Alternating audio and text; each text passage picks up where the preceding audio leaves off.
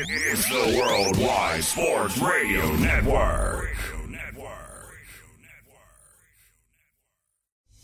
Great moments are born from great opportunity. And that's what you have here. That's what you've earned here tonight. Forget about the crowd. It's the size of the school, their fancy uniforms, and remember what got you here. If you put your effort and concentration into playing to your potential, to be the best that you can be, I don't care what the scoreboard says at the end of the game, in my book, we're going to be winners. On this team, we tear ourselves and everyone else around us to pieces for that inch. We claw with our fingernails for that inch because we know when we add up all those inches, that, that- that's gonna make the f***ing difference between winning and losing.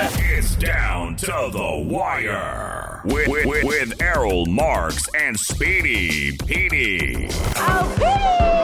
Oh, Petey! on the Worldwide Sports Radio Network. And we are back, ladies and gentlemen. This is Down to the Wire. I'm your host, Errol Marks. My co host, the great and annoying Speedy Petey. As you know, you can reach us by calling us at 631 965 4990. And remember, you can go to our network website by going to www.worldwidesportsradio.com.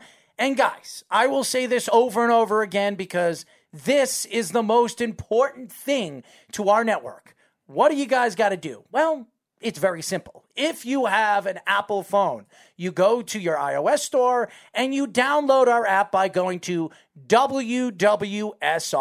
And if you have Android, all you have to do is go to the Play Store and put in Worldwide Sports Radio Network, and there you go. It's right at your fingertips. You can watch our shows, you can listen to our shows, you can watch the clips of our shows, you can read our stories, you can see all our new shows that are coming up in June. So, guys, if you don't have it, download it. I don't have to mention it over and over again. You guys should know. Speedy, how was your night last night? I know we had a little bit of fun after the fact of the show. We had gr- a great show last night, and we have a great show lined up for all the mm-hmm. fans today. What did you do last night when you went home? Mainly just edited, really, because the guest clips took forever to, to keep going. Then shout out to the guests we had yesterday. Great interviews from both Steve Owens and Eric Hasseltine, and that was really it. And today I just sent them to them.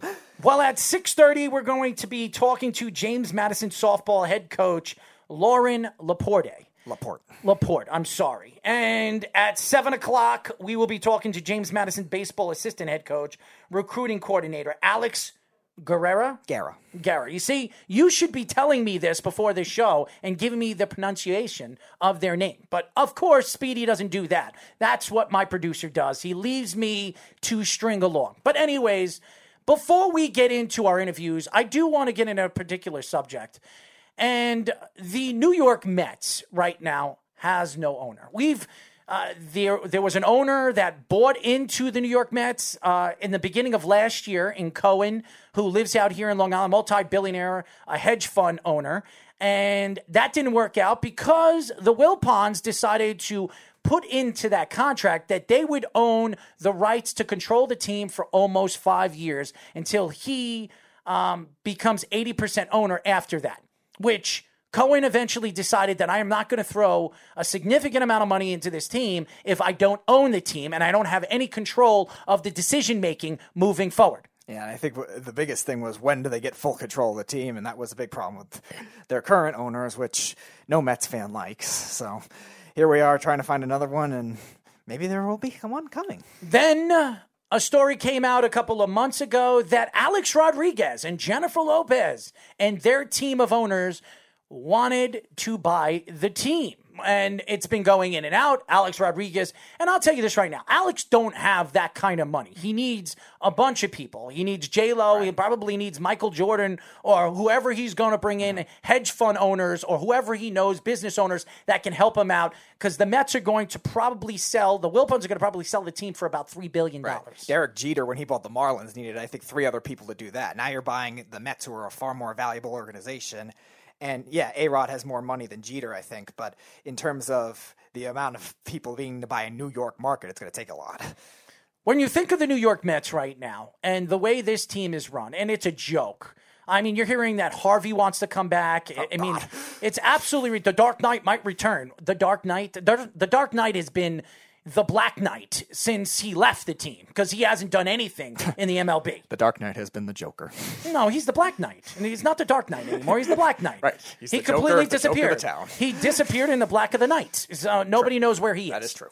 But this organization has been a laughing stock in professional baseball. This is an organization that is one of the richest organizations and makes one of the most amount of money for through their fans and through their endorsements throughout the baseball uh, the baseball world, the MLB. Mm-hmm.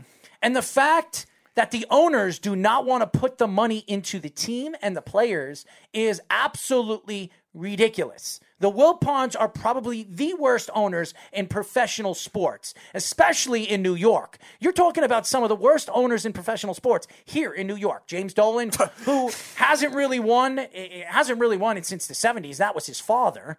And when you- when you think of the only the only organization that's won is the Steinbrenners. It, it's the Yankees, and they haven't won since 2009. Right. And you talk about the the Rangers and the Islanders. The Islanders have finally figured things out with Malkin and their team of owners. And the Rangers, even though Dolan owns the team, he doesn't run the team, and they've played pretty well for the last, I would say, ten seasons. Yeah, they've been steady for the most part, but they've had their share of bad contracts too. And then you talk about the Jets with Woody Johnson and the Johnson family. And shout out to the Johnson family because I really never gave a shout out to that organization. Uh, uh, rest in peace to their mother who passed away about a month and a half ago.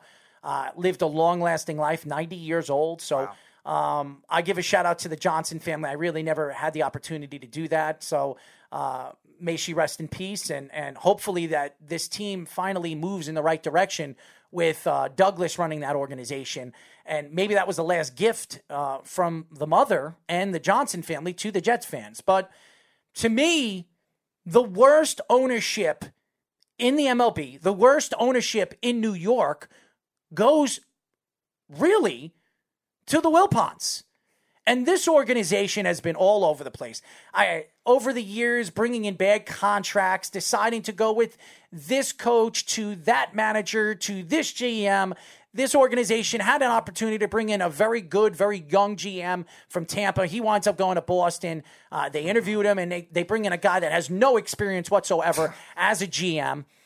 This is an organization that's been a shambles since they the organization won and got into the World Series four or five years ago. Yeah, even the trades that looked good on paper too that they've had over the years, or even in the free agent signings, even those a lot of those didn't work out. Look at K Rod, the year after he led the major league record and set the major league record for saves, he comes over to the Mets and he struggles. Edwin Diaz this year, you had Jason Bay. Look at all these names that just don't work out in their primes too, that haven't worked out either. And then the thing we always know about them, they're cheap and they settle. Well, and that's the problem when you think of the New York Mets is th- that is what they do. They settle for whatever they can get. And as a fan, and I'm not a fan, but you are a fan, and there's Second- a lot of yeah, second and third tier free agents. well, there's a lot of Met fans out there here, especially here in Long Island, and, and throughout the world, really throughout the country. There are a lot of Met fans. There are Met fans in Florida. There are Met fans in L.A. There are Met fans in even Houston and Texas when I was over there. Hmm. So there are a lot of Met fans out there, and they're completely fed up with the Wilpons and the organization. As they should be.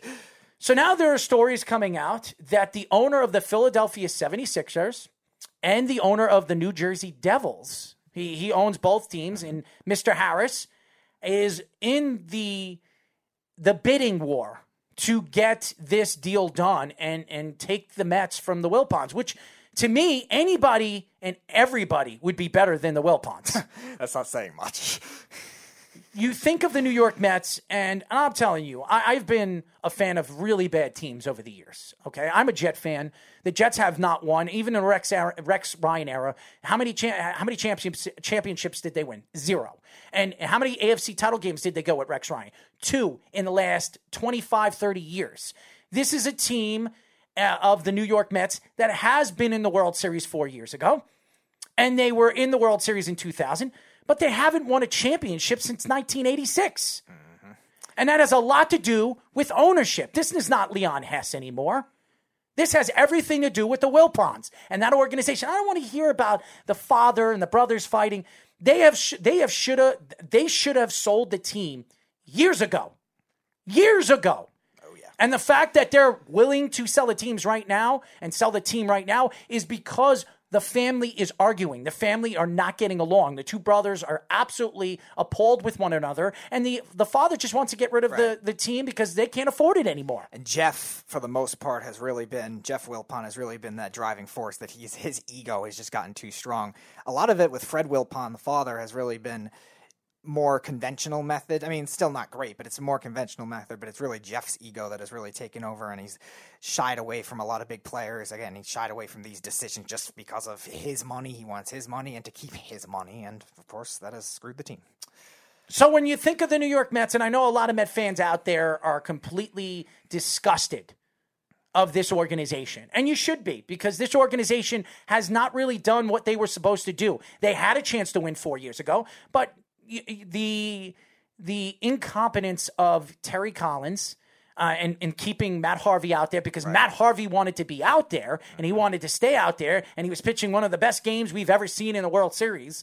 And he winded up costing the Mets an opportunity to possibly go further into that series. And who knows what could have happened. This is an organization that's been a complete joke of a team and really the way they run their organization. Everybody makes fun of the Johnson family and, and the way they run the New York Jets. If, if you think they're funny, just take a look at what the Wilpons have done. I mean, seriously, they have been really penny pinching over the last 10 years. And it has a lot to do with their investments. And I'm not going to get into their investments because everybody knows the Madoff situation. And they keep saying, oh, they got money and, and they have the opportunity and they've spent money over the years. Right. Really, how much have you spent over the years? I want to hear it from the fans. Well, they have. They spent over $100 million the last couple of years. Yeah, on second and third third tier free agents. That's not going to win you championships. You don't win. You have to develop your own players, and then you fill in the names with big free agents. When you think of New York, you think of winning for the fans. And there's not a and, and there's not a, a bunch of fans in this world that are bigger and, and more exciting fans than New York fans. And I'm not saying that because I'm from New York. You ask anybody. Right. You ask anybody in professional sports, and you you can ask with the New York Rangers. Why did Panarin go to the Rangers? He had his choice to go to the Islanders. He had his chance to go wherever he wanted. He was one of the best players. He wanted to play in Madison Square Garden. Why? Because it's the world's most famous arena. It's New York City. It's the New York Ranger fans. That's why he wanted to come here. When you talk about years and years of championship competitive teams, and there were great times in New York, great times. and there have been a lot of bad times. A lot. Mostly, mostly the bad times, except for Well, the for Yankees. you, it's So- been it's been bad. Well, yes, for me, I had I got the two with the Giants, which is nice, but for me, I, it's really hasn't been good. I mean, like I said, the Rangers have been good, but they didn't win, and the Mets and the Knicks, yeah, they are dysfunctional ownership, completely dysfunctional. dysfunctional ownership. completely dysfunctional. And that's why when you talk about trying to compare and contrast both teams with the Yankees, and and listen, you can't compare the Yankees to the Mets, and the Mets can't be compared to the uh, to the Yankees because the Yankees are not only the richest baseball team in professional uh, in in in the MLB, but they're one of the richest teams in professional sports. So, and their their organization's probably worth about five billion dollars. So. You can compare the Yankees to the Dallas Cowboys. That's where you Yeah, I think they're second uh, uh, on the Forbes list after the Cowboys among American sports teams. So when you think of the New York Mets, and I don't know anything about Mr. Harris, I really don't. I, I- don't know. I know his team, as far as the 76ers, they've gotten better, but they've had a lot of losing seasons before they've gotten better. Right, and they've had their share of bad contracts too recently, and Who cares about question- bad contracts? Well, again, you look at that when you see who the owners have gone after, what kind of reputation you could expect. Obviously, it varies with different sports. He has the Devils, he has the 76ers already, and I think that for the most part, that both teams lately have been up and down. So judge that for yourself, and the Mets are always like that. Anyway. well, how long has he been the owner for the Devils? I will look that up, but I'm not. I'm not entirely sure. But again, the Devils, I think for the They've most been a pretty part- good team. They yeah, really I have. think for the most part, if he's been the owner of the Devils for at least 20 years, he's won championships. yeah, I, I got to see how long because he. Uh, let's see. Five years, five children. Five years, so he was not part of that. Oh, he might, he might have been part of the 2012 team that went to the Cup. How long has he been the owner of the team? Where does it say that? Uh, 2011. So yeah, he was part of.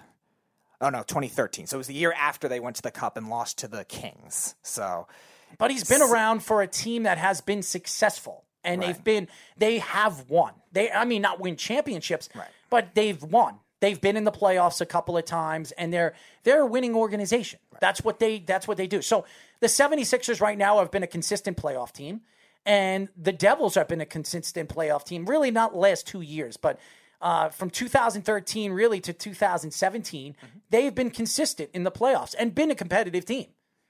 So when I look at the New York Mets, should the Mets uh, move on from the Wilpons? I absolutely. I, I think anybody, even the Johnson or even Dolan taking over the team, would be better for the New York Mets and their organization.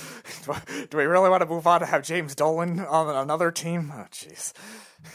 I don't know if I necessarily want that, especially for baseball. We've seen if they, if they give out more bad contracts, we've seen that hinder franchises too at the same time. Now the Mets have the opposite problem, but there's still it's still something that we see now. Teams like the Angels, teams like the Tigers, they've been cash strapped and have had trouble rebuilding as a result. I really don't want to have that if James Dolan gives out bad contracts. It, it, to me, as a New York fan, and I am not a not, I am not a Mets fan. Anybody that knows me, I don't root on the Mets. I'm a New York Yankee fan. I was born a Yankee fan. I've been growing up when the Yankees were very, very bad in the 80s. I talk about it all the time. I've been a Don Mattingly fan ever since, and I am not a Derek Jeter fan. And everybody would know that if you listen to this show. I actually dislike Derek Jeter very, very much as a player.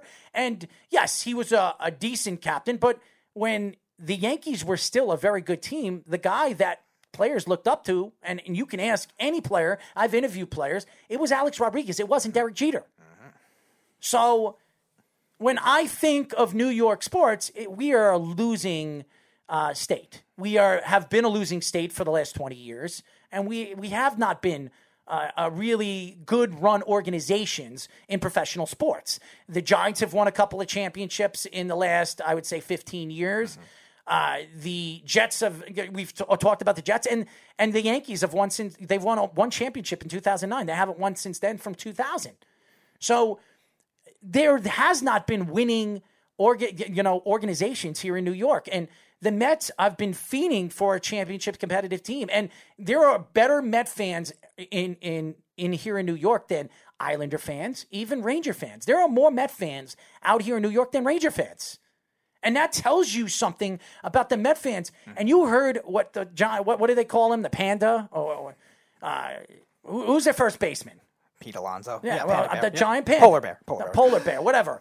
Pete Alonso has come out and said that the Met fans are probably the best fans he's ever been around. And yes, he plays for the Mets, but he's been all around. He's been he played in Dodger Stadium. Met fans are absolutely dedicated to their team and their organization, no matter how bad the Wilpons are. And if you watch the West Coast games a lot of the time too, at night you're going to see a lot of Mets fans too in the in the road stadiums as well. It just shows their passion level. And like I said, like we've been saying, the problem is they just keep making the same mistake over and over again. They get second and third tier free agents, usually older and uh, uh, impressively injury prone all the time. Whenever they come here, always injury prone. And yeah, that's the same cycle, and that's the Wilpons. it would definitely bother me as a New York fan that if the Mets don't sell this team, this organization is going to go even further downhill.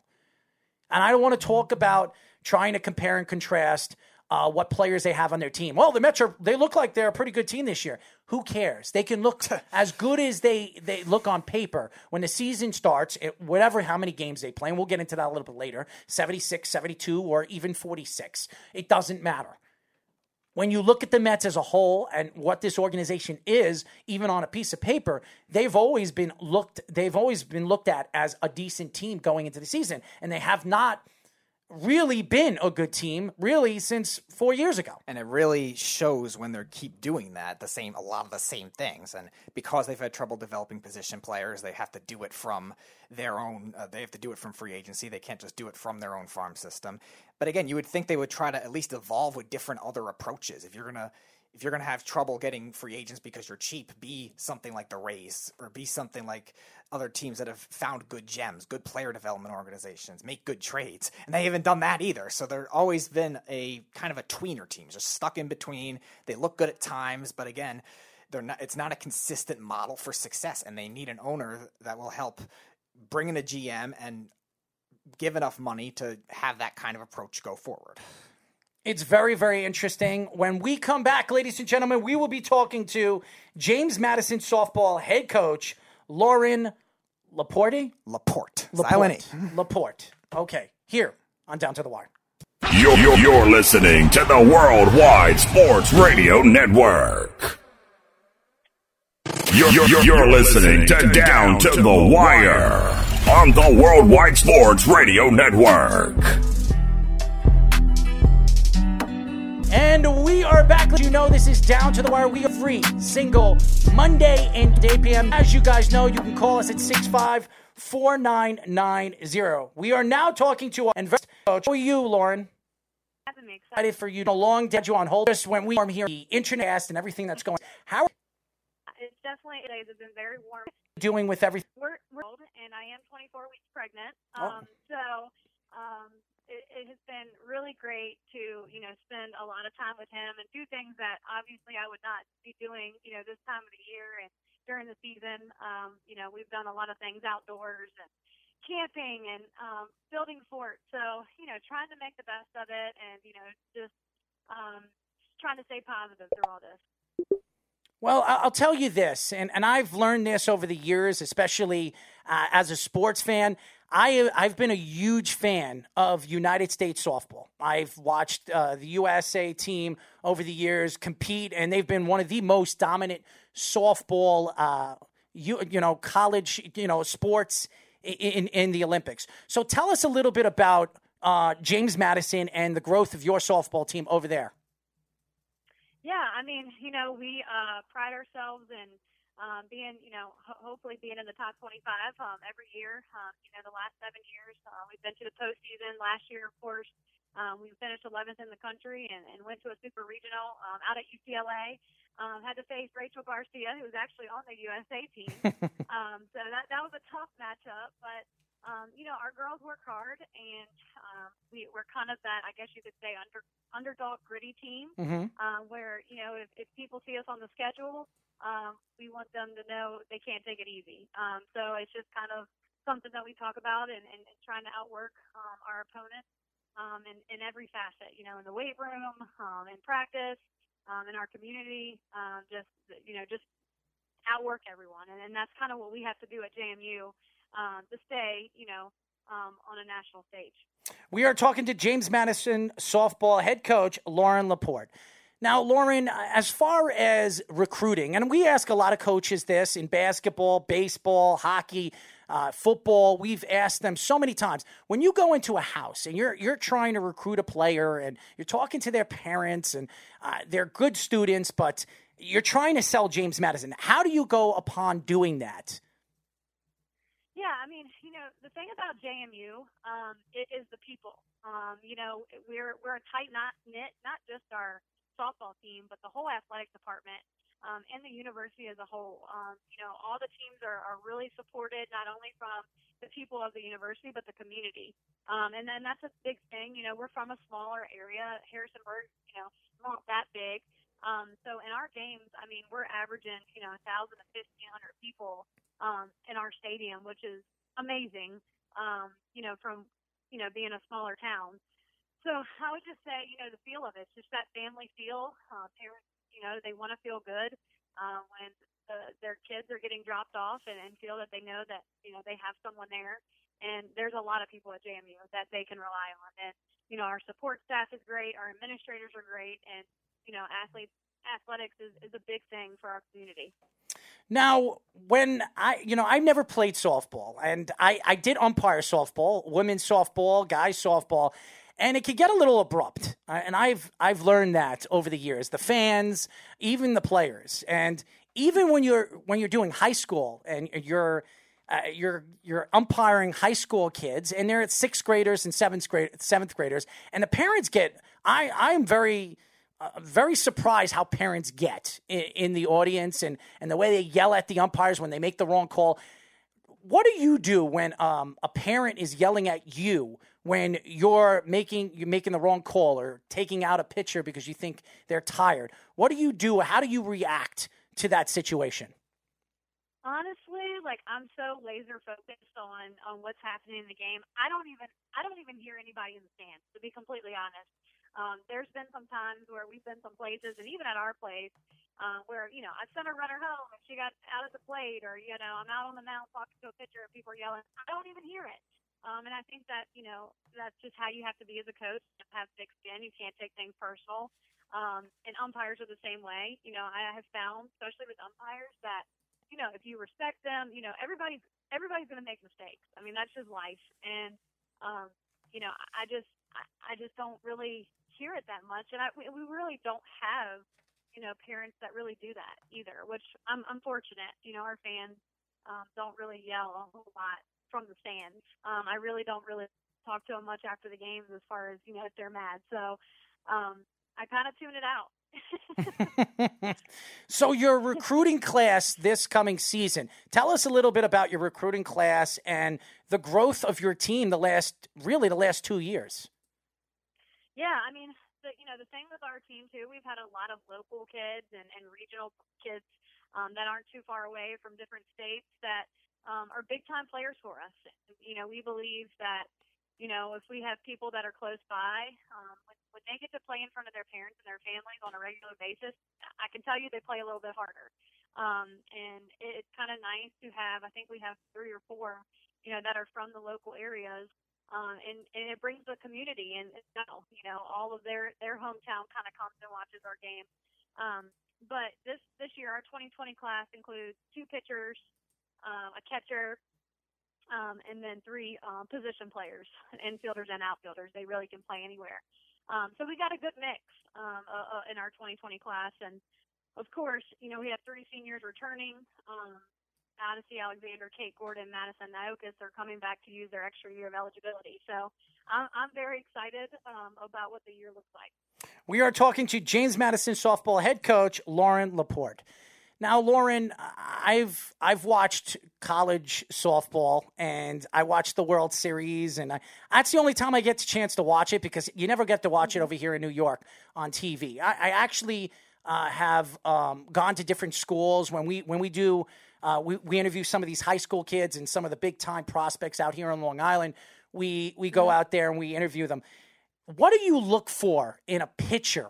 Because I again I don't know if you could put a curveball on a fast pitch with a with a, with a softball. What do you look for? Do you look for speed? Do you look for um, uh, breaking ball pitches? What do you look for for a pitcher? Yeah, you know, I think it's a, combination. I think you know you got to have velocity, and I think you know as a coach you have to know that there's more in them. You know, because when they get to us, it's very different from when they're in high school and travel ball because we have them on a weight program. Um, you know they're they're doing softball 24/7, where that's not really what they do. Um, you know, coming during high school. So we're looking for velocity, and can they increase their velocity? Do they, do they have the body type um, to get you know three or four miles an hour more um, on their fastballs and, and things like that? And of course, you know their movement pitches have to move. Um, you can't um, have everything doing the same thing and staying at the same height um, and a big thing that you know we're looking for that is a little bit different than in the past is different is changes in speed. Um, you know, having three different speeds to keep hitters off balance. You know, we've been fortunate, um, and Megan and Cece, you know, they throw almost 70 miles an hour.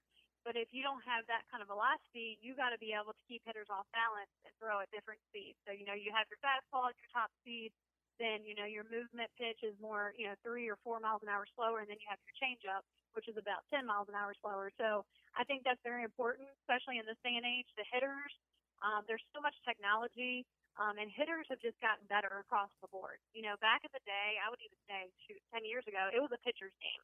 Um, you would see a lot of one nothing, two one, three two ball games, and now there there are a lot of runs being scored. Um, so pitchers have had to make adjustments, and so I think you know those three things is kind of what we, we look for. You know, can they change speed?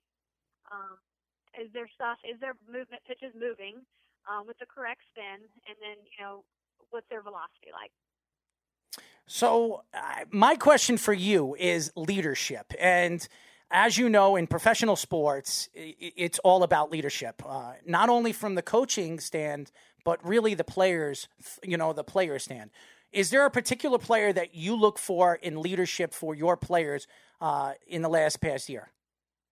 Yeah, I mean, you know, it, what's funny is, you know, our senior class and even our junior class, um, we relied on those two classes a ton as far as, you know, showing the underclassmen the ropes and how we do things. And I think it's good to have a mixture of, of different types of leadership. Like we have one, we have probably two girls that we where we need them to tell the team something.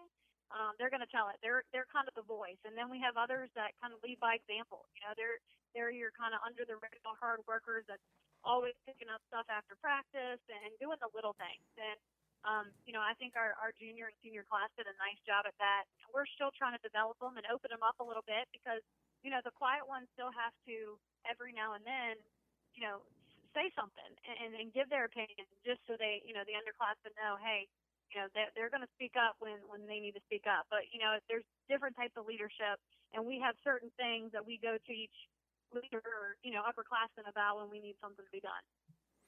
Loren, in terms of softball, in terms of the strategy of it, there's a lot of rule differences between that and baseball with the substitutions, yeah. managerial strategy. They have designated offensive players, designated defensive players. Talk about what you use most with that kind of strategy and how you think it's maybe better or worse than baseball. Yeah, you know, we have the DP flex rule. Um, the thing with us, we love pitchers that hit. Um, I, I, you know, we've had three All Americans in our program, and three of them were pitchers that actually hit, um, and they were over 350, you know, hitters. So um, we we have we do have pitchers that don't hit too. So when your pitchers don't hit, of course they'll be in that flex, um, in the 10 spot where they don't hit. But you know what's nice about it is if you do have a pitcher that hits, um, you can take you know someone off the bench, you know your your best um, DH or pitch hitter, and you can put them in the lineup, um, and then put your best defensive player in in the flex spot. Um, that doesn't maybe hit all that well, but is so good on defense. You got to have her on the field. Um, so it, it's nice to be able to strategize a little bit, and you know, also if that defensive player's in the flex spot, they can also run um, one time for the DP. Um, so there's a lot of different ways you can handle it, but it really depends on if your pitchers can hit or not, and, and how you use that substitution rule which is much different than baseball. Um, I absolutely love it, um, and you know it gives someone off the bench who maybe isn't your best defensive player a chance to you know do a lot in your lineup. We are talking to James Madison softball head coach Loren LaPorte. Loren, uh, baseball is completely different than softball, but I know there is always game planning when it comes to if you're down by two runs and you're going into uh, a particular inning, uh, the sixth inning, and you you have to score runs. And uh, some of their pitchers are completely dominant in so many ways. And when I've seen a softball pitcher throw 95 miles per hour, I've seen it, and it's absolutely incredible the way how hard these girls throw.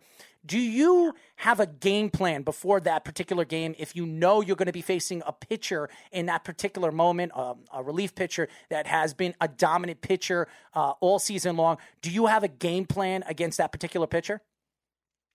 You know, we, we spend a lot of time, um, one of our, my associate head coach, uh, Jen Herzig, um, scouting. I'd probably say we spend, holy cow, three to four hours on each team when it comes to scouting. So our girls the night before games get a huge scouting report on every single player in the lineup, every single pitcher, um, the catcher's arms, things like that. Um, I wouldn't necessarily say we change our swing and we change our approach depending on the pitcher. We just have, you know, the preparation of knowing what each pitcher is going to throw at us. Um, so it's not like we're going to be like, okay, she's throwing harder, so we're just going to, you know, hit the contact. It's, it's not like that. We don't change kind of what we do. We just have a better idea of how we're going to be attacked. Um, and you know, I can tell you, it's made a big difference. Um, uh, you know, in, in the games, um, and just knowing the pitchers, because there's a lot of times when we play teams that aren't in our conference where you know you might not know about know much about, but I can tell you, our our associate head coach spends a lot of time. So our players are ready. So with whoever pitcher, you know, if they're throwing someone into the sixth inning, we have a whole description of of what she's going to do. Um, so that's kind of how I wouldn't change. I wouldn't say we change what we do depending on the pitcher. We just know how we're going to be attacked. So. Do you think, in terms of the motion of softball pitching, in terms of we see a lot of arm injuries in baseball, Tommy John surgery, uh, uh, UCL tears a lot of the time. Do you think the motion of softball pitching with the double rotation, sometimes triple if, for some pitchers of your arm, the way it spins, do you think that is different in terms of helping arm in, lessen arm injuries? Do you think there's more as a result of that kind of motion, or do you think it's kind of the same? Oh, it's definitely less. I mean, our pitchers can throw honestly three games in one day. Like we would never do that. Um, but in travel ball, there are some pitchers that are throwing three games in a day. Um, it's a natural motion. You don't get as sore as throwing overhand. Um, you know, with baseball pitchers, they throw, you know, one pitcher will throw on a Friday and then they can't throw again until the next weekend, where our pitchers could throw back to back days. They can throw multiple games in a day. Um, you know, we we kind of have them on on a pitch count. We kind of know when we're we're doing bullpens and things like that we know when they get through a certain pitch count, we know when velocity starts going down and things kind of stop working. Um, so we kind of base off that. You know, in the dugout, we have somebody with a clicker, and every inning, um, you know, we're asking how, where, you know, where, what's their pitch count. Um, but as far as being able to pitch and going, they can keep going um, until they're say, you know, they they usually tell us, hey, like arm. I just don't have, you know, with it my fingers because we're big on spin too, and, and that's how you move the ball. So you know, their fingers get sore, um, and the wrist gets sore and things like that. But it is a natural motion, very different than you know baseball pitchers. So we only have usually five, maybe six pitchers on staff. Wow. Um, where where baseball has you know 15 to 20. so um, and you know we only usually in softball, you know, if you watch the World Series, you only usually see two pitchers pitching, and those are your two horses. You know, um, I will say back in the day there was usually only one that threw every single game in the College World wow. Series. Now, because the hitting has gotten so much, you know, better and more powerful, you got to have a staff more than one. So, um, but when they get down to the wire, I mean, Garcia, um, you know, threw almost every game in the series. So. You said down to the wire, which that's the name of our show. So there you go. it is. Look at that. I didn't even mean to. Uh, we are talking to James Madison softball head coach Loren LaPorte. And Loren, I want to give all the fans out there, we have had technical difficulties with our video feed, and a lot of people wanted to see this interview, but don't worry. Uh, after the show, we're going to cut out the audio and we're going to put it all over social media so everybody can see and, and listen to this interview.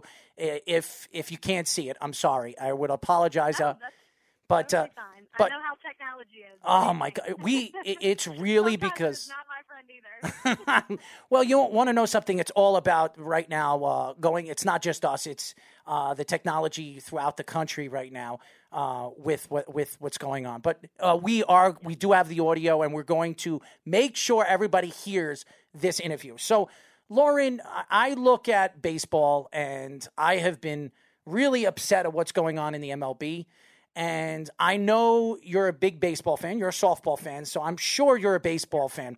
What were your thoughts when you heard about the Houston Astros, the cheating uh, being brought into the game, and really hurting not only the sport but really hurting the Houston Astros championships uh, championship that they won in 2017, which right now is an asterisk on their on their winning and their championship. Do you think they got it right? Do you think the MLB got it right, uh, not suspending the players?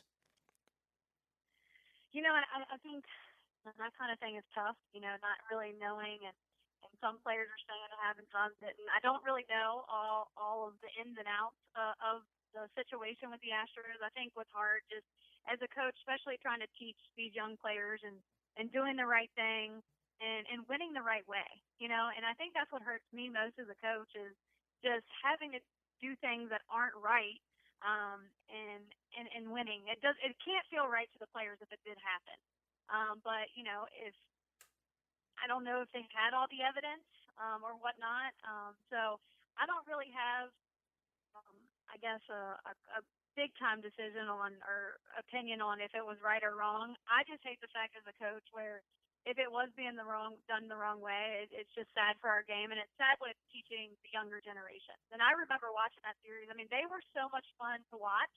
I'm not gonna lie, like they they were just a fun team to watch. You know, their energy. Um, but it is a shame that if if it is everything is true, um, that that's what we're teaching these younger generations that they have to go, you know, and, and and do those kind of things in order to win championships. I just I don't think it's teaching you know our our younger ones the right way. Your team last season, especially, was a victim of playing in a regional that was actually in Los Angeles, which you had to play against UCLA. That's kind of a home field advantage for them, kind of thing. Obviously, there's not going to be all of them in Los Angeles, but a lot, majority of them being UCLA fans. Now, a lot of other college sports don't have that structure. They you might get one March Madness game here and there, kind of thing. Hockey, the same way. Football, they don't have that kind of thing. Do you think? Are, are you in favor with that kind of thing? Being the regionals right towards those top seeds or power teams like that, or do you think they should change it? Well, it's funny you say that because our regional was actually in Ann Arbor, Michigan. Um, our super regional was in UCLA. Um, you know, we felt that, you know, we, I think we were, I want to say 13th or 14th. So we thought we were actually going to host the regional. Um, our, our girls thought, you know, we hosted the year before or two years before. Um, you know, we had a, we actually hosted the super too. I don't. I, I do. I think the top the top 15 teams deserve to host, but it all comes down to what the committee decides who the top 15 teams are. That that's the issue. And a lot of times, obviously, mid majors don't get um, a top 15 seed because our conference schedule, you know, is our RPI is a little bit lower. Um, so yeah, we were disappointed that we didn't get to host a regional. We knew we weren't high enough because basically the top 15 host the regional and the top eight host the super regional. Um, so we were we were sent off earlier than what we thought. You know, we went to Michigan and we had to we lost to them in the first round um, in 12 innings, two to one, and then we had to turn around and play DePaul the next day, and then we had to beat them twice, Michigan twice to advance, and you know we ended up doing that. And I can tell you, Ann Arbor is not an easy place to play. I think they have their own alumni band that comes and plays in the stands, and we have never played in the stands where there's a band. Um, but we got the job done, and then they, and we went to, you know, I mean, UCLA was ranked number one. Um, so the 15 seed, obviously that that regional. So I don't, I honestly don't have a problem with the structure of it. I just think, you know, the the process of of choosing who the top 15 can get a little dicey. But you know, I, I wasn't mad. I mean, honestly, it, going up to Michigan, it kind of fueled our players a little bit, and it made them hungry, and it made them want, wanting to prove that they were a top 15 team. Before we let you go, the next person we're going to be interviewing is a guy that you probably know from James Madison, the baseball assistant, head coach, and recruiting coordinator. You know who I'm talking about, Mr. Alex. Tell us a little oh, bit yeah. about. I know him well. Tell us a little bit about him before we interview him. And so, if you have any funny things that you want to attack him on, uh, we can use it on that interview. well, what's funny is I was actually I coach my kind of when I first got started. I coached at where Alex played at Radford University. So I was 22, 23 years old, and he was just a couple years younger than me. So he was, I think he was a sophomore or junior when I first started out. He was playing at the university I started at.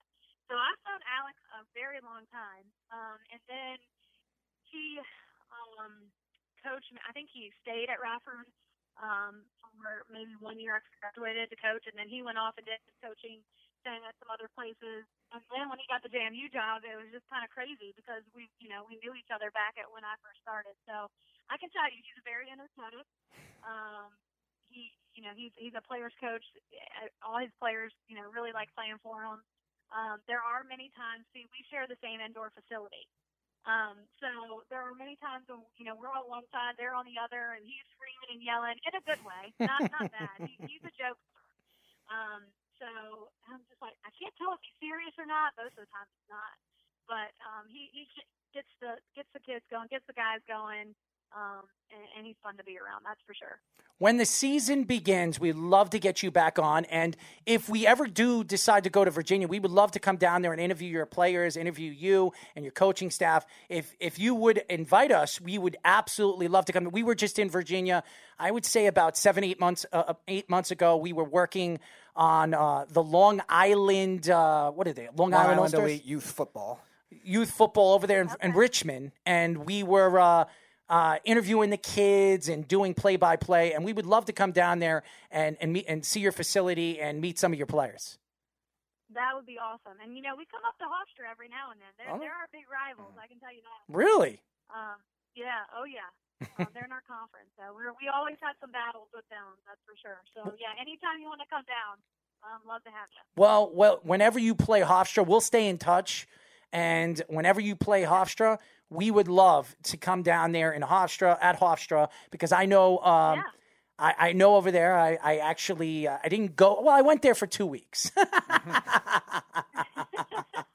I decided that it wasn't for me, but uh, uh, uh, but uh, Hofstra's a beautiful school. They have a beautiful facility over there, so we would love to It come is, in. and they've done a lot with their program. I mean, Absolutely. they've always had a great program. So. Yep. We- We would love to come and meet you guys and interview you guys. Uh, you look like a, a very, uh, first of all, you, you, what we've seen so far and what we've read about you, you're an up and coming coach, and and what you do uh, moving forward, I, I'm rooting for you and I'm rooting for your team. Well, thank you so much. Um, this was definitely a fun interview for sure. Absolutely. Tell the fans how they can find you on social media. Yeah, um, you know, we have our own James softball page on Twitter, Instagram, Facebook. We're always, you know, posting things that our kids are doing in our community. You know, we're really big into community service. That's probably one of, uh, I think we've won our, our JMU um, University Award the last three years. So it's something that we take a lot of pride in. Um, so you'll always see our players doing things, um, especially right now. We have some players that are out and about, you know, helping the communities out during this pandemic. But um, we put highlights up, we put alumni stuff up. So yeah, check us out on that for sure. Well, before we let you go, because obviously uh, we are calling you on a, a phone number that we can't get in touch with you, we want to send you the interview throughout your social media so you can see it. How do we find you, and how do we give you your, you know, what is your email so we can reach out to you and send you the interview? Yeah, it's um Messick M E S S I C L R at jmu.edu. Did you get it, Speedy? Mess M I M E S S I C L R at jmu.edu. got it. E And they're all Yep, lowercase my letter? All lowercase I- when letters? I got JMU, I, oh yeah, all lowercase. I wasn't Thank you. married, so it was Messick is my maiden name, and then I got married in 2013. So I just kept the same email. So my it's all very confusing. They're like, what what is Messick? But that's my Do you do you have a Twitter? Can we send it through your Twitter? Yeah, All right. How do we find you on Twitter? it's Loren Messick as well. There you go, Loren Messick. Thank you. be, let me get on there real quick. You know, like me and um, my personal Twitter. Yes. There's not much on there. I do, you know, usually do everything with JMU softball. I usually don't do a lot with my personal. Okay. We'll post it on your softball. We'll, we'll post it on your Okay. softball no, Twitter. we will for sure. We will. I'll Okay. Mackenzie to do that. My SID. Well, we'll post it on your softball. We'll we'll find uh, the Twitter on uh, um, what is it? What is? JMU softball. I tagged it already. Oh, there so you go. I know so where it is. so we'll we'll send you the interview, and uh, we're looking forward to meeting you. And good luck uh, on the new season. Thank you so much. Absolutely. Thank you, Loren. All right. Thank you. Loren LaPorte. Uh, up next, we have who? Speedy. We have the James Madison baseball assistant coach and recruiting coordinator, Alex Guerra. Here on Down to the Wire. Up next. You're, you're, you're listening to the Worldwide Sports Radio Network. You're, you're, you're, you're listening to Down to the Wire on the Worldwide Sports Radio Network.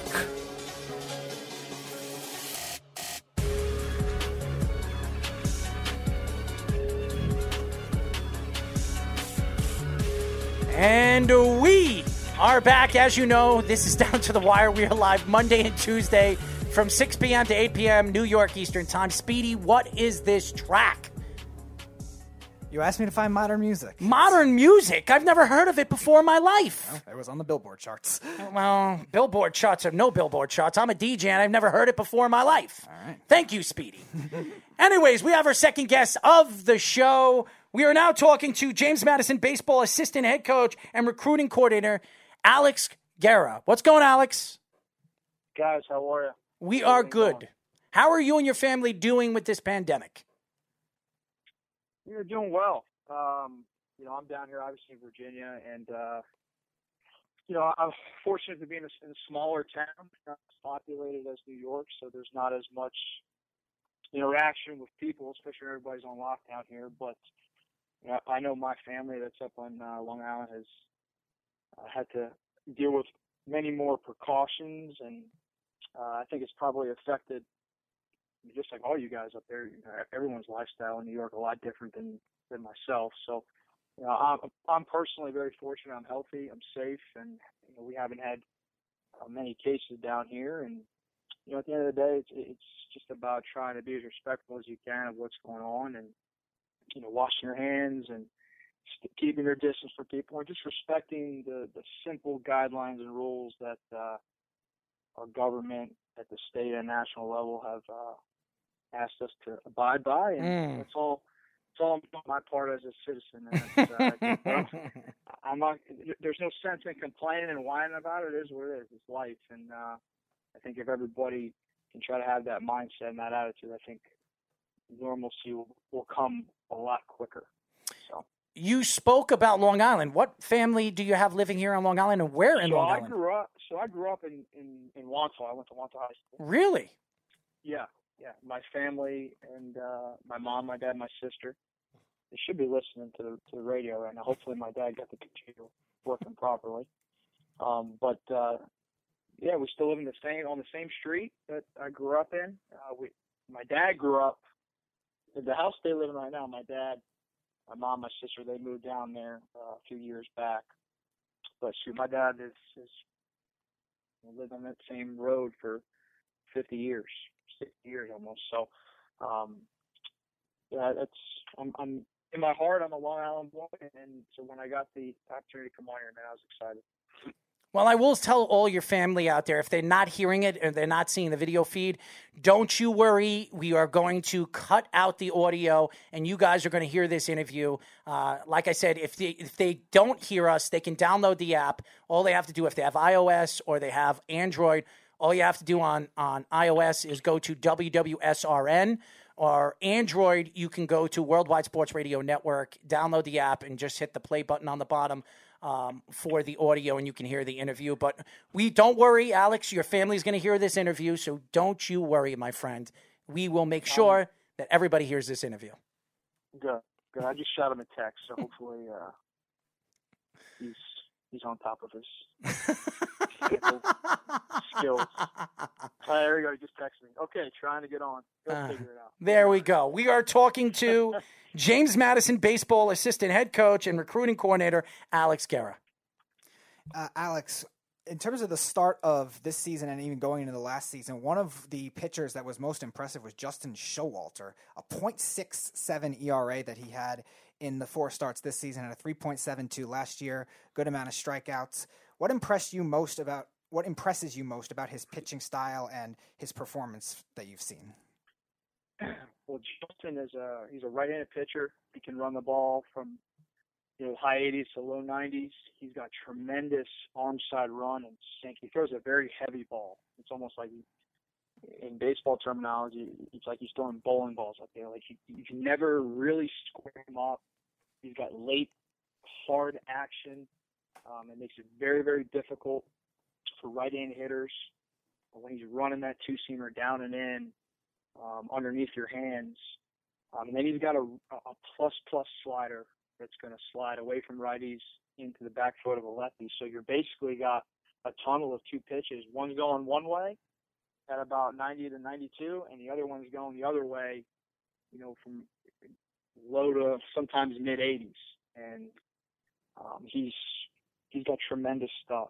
But I think the biggest thing with Justin, and he always had he always had stuff to go um, when he got on the mound. But the biggest thing with him, and you see this with most kids, is when he became an upperclassman, you know, this year, his maturity, his presence on the mound uh, was something that was really stood out for our entire team.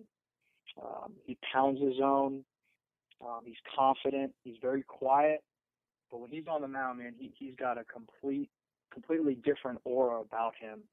Um, and that goes to um, a lot of the credit go- goes to Jimmy, our pitching coach, who, who does a tremendous job with our pitchers um, and just preparing them. But but Justin is hopefully uh, we get him back uh, for our sake. Me being uh, a selfish coach a little bit, but in, in for his sake, he has the opportunity to get drafted, you know, in these next next couple of days and, and play professional baseball, we're going to be so so excited for him. He's a local kid, uh, went to Turner Ashby High School right up the road, uh, so he's he's living the the small town uh, dream right now. You know, he, he's he's the man at, at the local uh, you know university. And uh, actually, his grandfather was uh, the head coach here for four years, as assistant here. Interesting. Back in the back in the 80s as well. So uh, there's a lot of history and, and family ties. His parents both went to JMU, so uh, Justin's the the big man around town around here. But uh, you know, he he really took a huge step forward, and he did what upperclassmen are supposed to do. When you're an upperclassman, your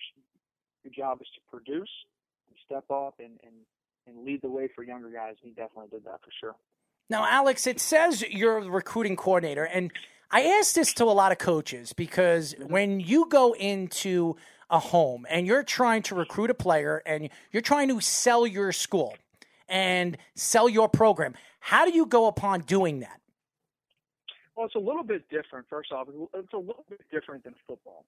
Um, recruiting happens so much earlier in football, and, and a lot of times you know, we don't do like the official visits and wine and dine, and then they sit in front of the, the, the TV and they pick the hat. Like uh, that culture of recruiting is not really. It's more basketball and football. So a lot of times it's you know you're having dialogue with these kids when they're you know freshman and sophomore year of their high school. Um, but as a recruiting coordinator for me, um, we all first of all our entire staff recruits. Um, I joke about it all the time. My title of recruiting coordinator is you know, I, I'm designated to do all the paperwork um, that nobody else wants to do. Of like course, Jimmy. If, if there's an issue that Jimmy really really likes, um, you know, I pass off the name to him. He starts communicating with them, and vice versa with the hitter. And then the both of us kind of filter those names and the guys that we, we want to offer and get on campus to, to Coach Ike, our head coach, and, and in addition to, to Coach Bowman as well, who's constantly uh, working camps. I wish he, he was able to recruit, but unfortunately with the NCAA, they only allow three coaches on the road. But he's a vital part of our recruiting as well. And um, but as far as selling JMU, JMU sells itself. Um, it, it's it's one of the best campuses in the Mid Atlantic. Number one, um, the campus is beautiful. Uh, it's a perfect size, about 20,000 students.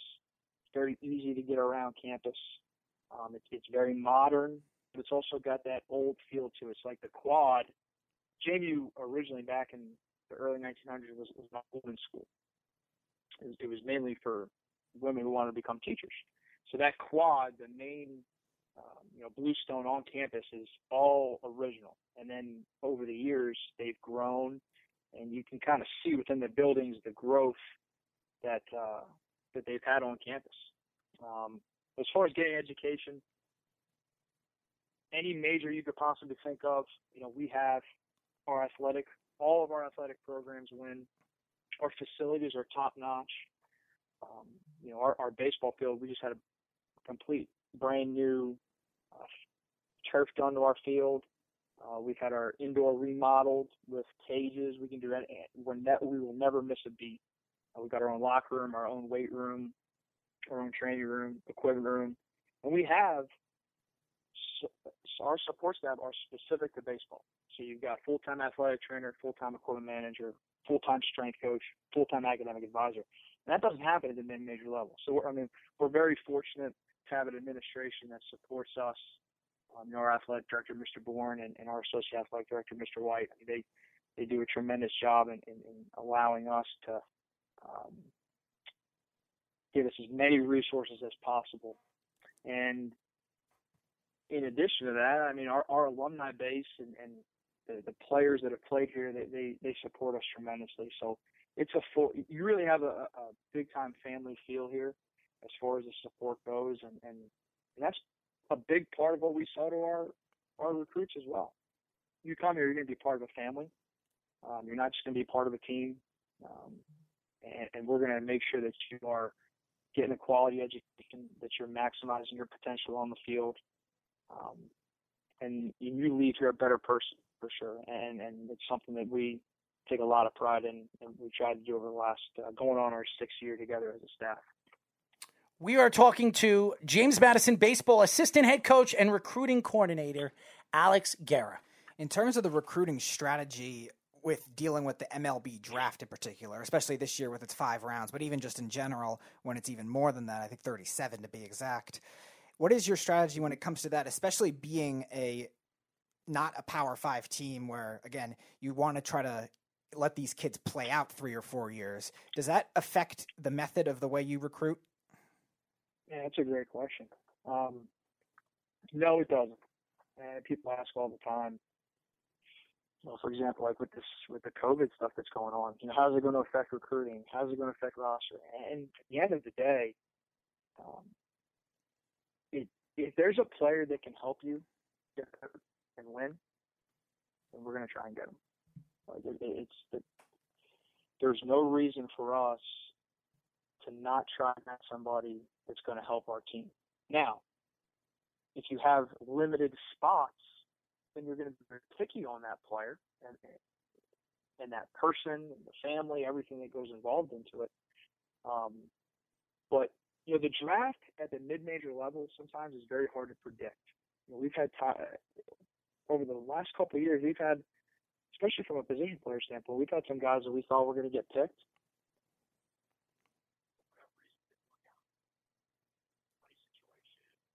We lost you. We we lost you there, Alex.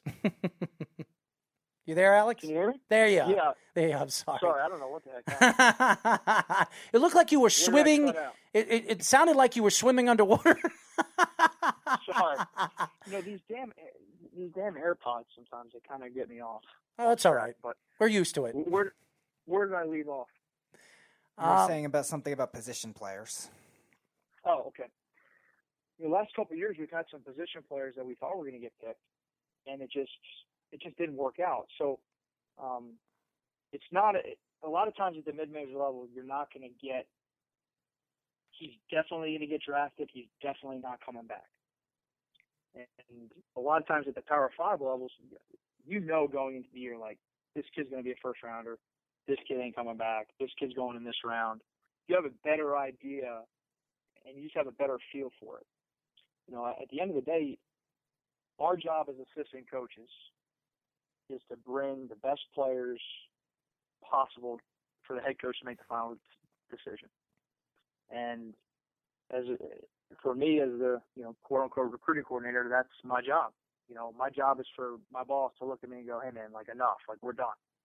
And if he tells me that, like that's, then I know I'm doing I'm doing my part in, in trying to make our program as, as best as we can. But if you think that like a kid that's up our up the road or in our state that's throwing the ball 90 miles an hour and he's wants to damn you and he's really good and we're gonna look at him and go, oh sorry man, we don't have a spot for you. Like that's how you that's how you lose your job.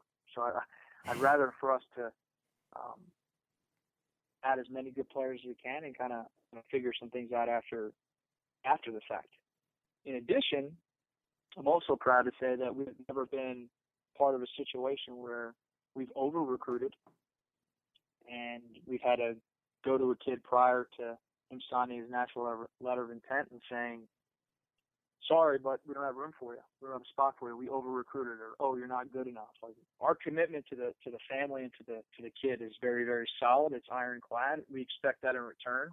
And, I, and I'm fortunate in the nine years I've been a part of college baseball as a coach, I've never been a part of a situation where we've had to call a kid in the family and say, sorry, but we're not honoring your commitment, or vice versa. Do they always work out ability wise? No. I mean, that's, I'm not that good at, I'm not that, I'm not that good. And, and any scout coach that says that, they're lying. Trust me, because everybody makes mistakes from an evaluation standpoint. But I can tell you that, uh, when we commit a kid, he's, that commitment is strong for sure. Alex, there are a lot of good teams in the nation. We we saw Michigan win. Stony Brook went to the World Series a couple of years ago. There's so many good teams around the country. Why should and I, I ask you this, and I've asked a lot of coaches this. What makes James Madison different from all the big time schools? What what draws people to go to James Madison? Obviously the facility and everything like that. But if I was a player right now and I was standing right there and I say, "Listen, Alex, I, I've looked at Michigan. I've looked at Stony Brook. I've looked at Hofstra, whatever, all the top um, college baseball organizations. Why should I go to James Madison? If you were to sell me right now, what would it be? Well, I think number one, it's it's it's a it's a twofold question there because Mhm. you're you're talking about it's tough for us to compare to a school like a Michigan, a Mhm. school like a Power Five school because the end of the day, like let's not lie and, and BS each other. Those Power Five schools have have things that we just flat out cannot offer. Number one, you play in a Power Five conference. Number two, you might have some more some more fluff, you know, some more um, resources that we that we may not have. What I will say about JMU is, in my opinion, I've had, I've had the opportunity to work at two other schools. I worked at University of Central Florida I worked at Radford, and both were programs where we worked at a very high level. I can tell you that JMU is the total package as far as everything that you're getting. Campus size, the quality education, the campus atmosphere, social life, um, and the athletic culture that our entire, all of our programs have of winning and doing things the right way. And then specifically within our baseball program, I mean, we have everything that you could possibly ask for within our means. I mean, we have technology on on the development side, on our field, in our cages, on our computer to make our players put our players in the best possible position to be successful. When it comes to traveling on the road, you know, everybody eats like better than you would in the minor leagues. Um, you're staying in nicer hotels than you would in the minor leagues. Um, and the support that we have, our support staff is tremendous. Like I said earlier, like to have at the mid-major level four people that work with your with your baseball program only and do not share with anybody else, that's a that's a huge resource. If our guys need to get treatment around their class schedule at 10 o'clock in the morning, Right. John, our trainer, is in there ready to go for them. If they need to schedule a lift at a different time because of their schedule, our strength coach Robbie is, is there for them. If they need a piece of equipment, Pete's there for them all, all day long. Um, and, and it's, I think those are the things that are that really matter. The people that are coaching you, the people that are supporting you, and and, the tools that you have to, to make you the best player and student. And, and we have all, all those things. Alex, you sold me. So where's my scholarship? You sold me. I'm an outfielder. I'm 38 years old. I've got an athletic ability. I've got a lot of power. You want you want to draft me over there? You want to bring me over there? You got it. The only thing is that we just don't have we don't have any more scholarships. So Still in after that because a lot of times once we get that conversation, everybody goes, "Oh well, I don't." If you really like me, then you'd pay me, which I can't blame them. We are talking to James Madison baseball assistant head coach and recruiting uh, coordinator Alex Guerra. In terms of the transfer portal that we've seen in a lot of other college sports, especially with basketball, both men's and women's, after the hiatus of their particular seasons, there's now a transfer portal rule that grants instant eligibility. You don't have to sit out a year like you normally did in the past. What are your thoughts to that? Do you think it would be a good change for baseball if they went forward with it? Because I think they have a, something next year where they can go forward with that in the 2021 season. Are you in favor of that, or would you want it to stick to where you have to sit out a year? Oh man, it's a loaded question right there. You're asking the tough one tonight. Well, you know what it is. Sure. It- his nickname is Speedy Petey, so that's why he he makes sure he gets a lot of words out in his He's on question. top of it. Yeah, he It's is. a great question. it's a great question. Uh, I think it should go based on based on the individual. I think if and, and somewhat already this way, if you're on scholarship or if you're not on scholarship and you are asked to leave the program because you are not good enough, which happens the majority of the time, you should have instant eligibility. You should not be punished because the coaching staff made a mistake and brought you in when you were not good enough to be at that at that place. If you are an All-American at JMU and you want to go get free agent and go to LSU or West Virginia because those schools happen to not do their job and recruit you, then I'm completely against it. Because I don't want to have to recruit our players every year and have it like basketball where they're sitting in a room and you're and you're doing a PowerPoint to recruit your players so that they don't leave. I don't. I, I have no interest in doing that. However, if the kid is being punished, coach a coaching change. Um, I don't want to say punished, but if the kid is put in a situation, if, if, if it's not in the best interest of the student athlete, for them to um, pursue other things because the, the coach is no longer giving them that opportunity, they should be able to play right away. But I just don't. I don't think it should become free agency where you have a really good year and then all of a sudden you're you're exploring your options. It's not fair. I just don't think it would be fair to us as a coaching staff that, in my opinion, does things the right way and recruits to what we need, not over recruit. And now you're sitting here and we're going to be running around summer ball leagues um, trying to steal our, other people's players. Like that's not what college athletics is all about, in my opinion. And I'll be honest, like if that, like if somebody would would try to do that, and like I'm going to be very upset. Somebody would try to steal our best player after his freshman year. You, you're going to get in some uncomfortable situations on the road. People are going to be saying things, and uh, who knows what could happen. You have them. You got to you got to think about it like this too. Like think if you're at a Power Five school, a lower Power Five school, and you got a bunch of kids on that team that are doing really well. Oh, we, we, we lost Alex there, guys. We're gonna call him back up. It was an accident. You there? That was that was our fault, Alex. I'm sorry. Go That's ahead. all right. I'm sorry. right. You got a, you know you got a bunch of guys at a lower level, you know mid or Power Five school that are having some really good having really good years, and now they want to go and, and be a part of a blue blood, top tier, going to the College World Series every year program. Like those guys at the Power Five school, they get fired because now they don't have good enough players. You know, so it, it, it's it's a tricky and touchy subject because then Mm. the, the you know then the, the follow up is well a coach can then go from you know a mid major to a Power Five school. I agree with that.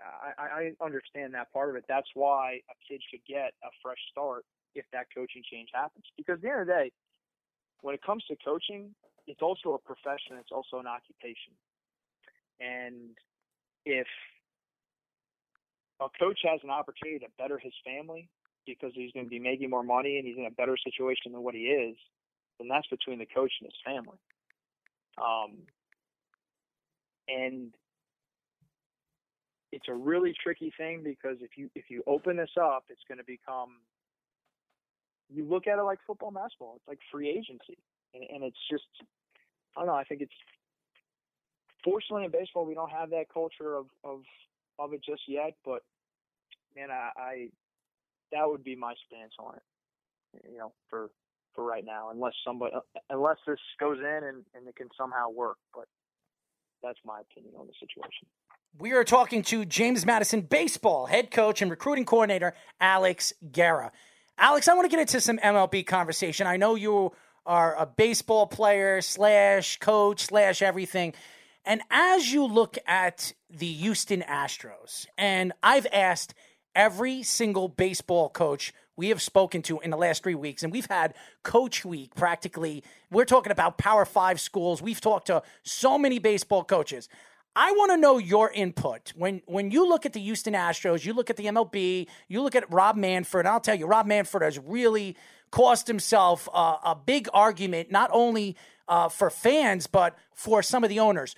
Do you think they were right not fining or suspending some of the players after this whole situation with the cheating uh, that the Astros performed in 2017, 2018, and 2019?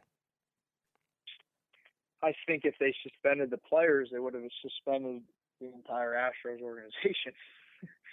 you know, so it, it's, in my opinion, I think that the way that the only way for them to get the truth about what actually happened was for them to give the players immunity.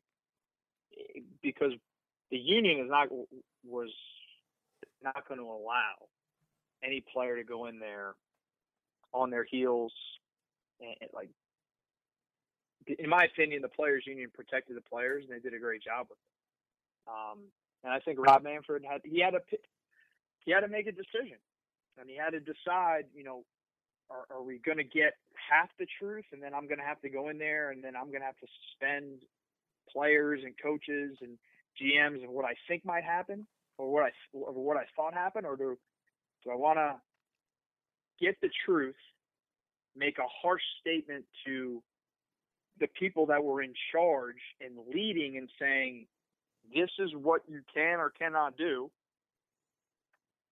and it's almost like the players were, were for the kids and the children and the manager and the GM are the parents. Well, if the parents let the children run amok and do whatever, like, is it really their fault? Like, not not for anything. If I'm out, if I'm Jose Altuve and I'm facing a Ch- Chapman, bottom of the ninth inning, with the opportunity to go to the World Series, and somebody's going to buzz me in and tell me when he's going to throw a slider, and I'm not going to get caught, or I haven't been caught just yet, and everything's cool. Like, a tough time saying no in that situation. so I mean, I'm, it, but that's just me being brutally honest. I got you. I'm not saying I'm not saying it's right, wrong, or indifferent. Right. But they made a decision, and the people that were in charge of allowing it to happen were the people that, in my opinion, should have been punished. The players, they're going to have to live with the fact that they cheated the game, and um, they're going to have to live with that stain on them for the rest of their career.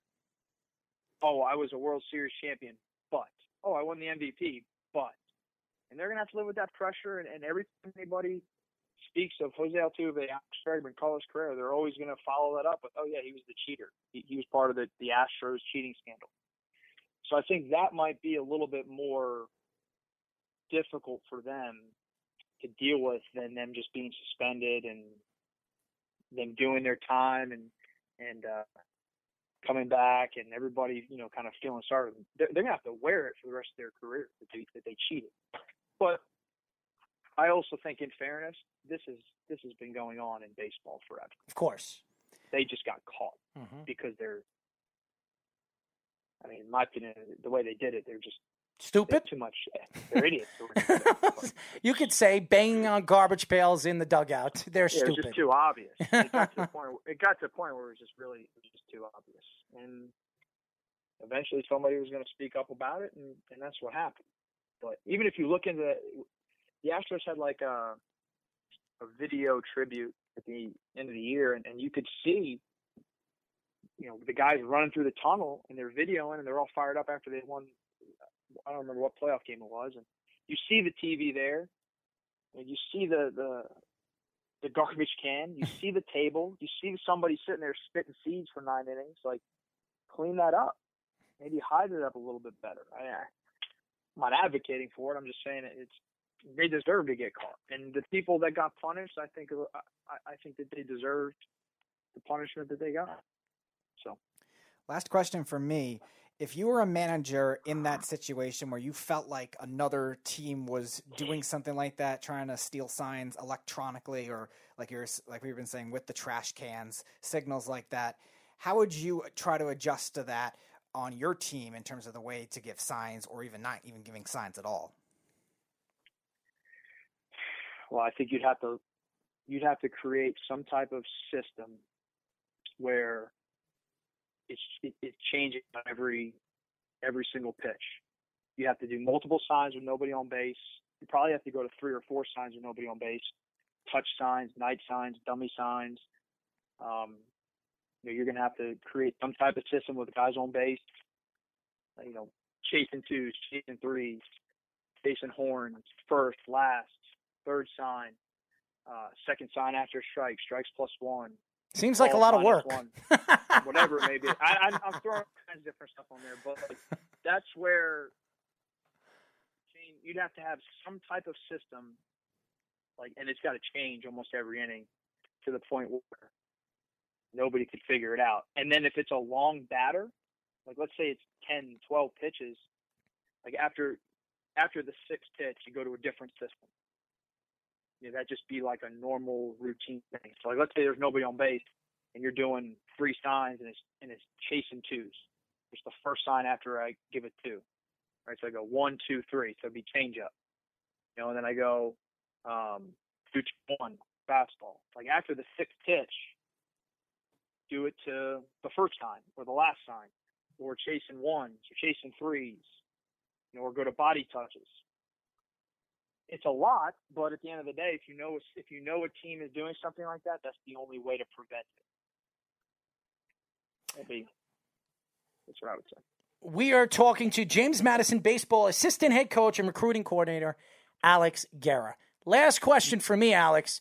The MLB is trying to speed up the game and they decide well they're right now working on or possibly deciding on using electronic umpires behind the plate and i've asked a lot of managers and a lot of coaches uh, in professional baseball and college baseball do you like this do you think that changing the game and taking away umpires behind the plate is going to help the game if if you No. were in the mlb would you accept this as a manager No, I hate it.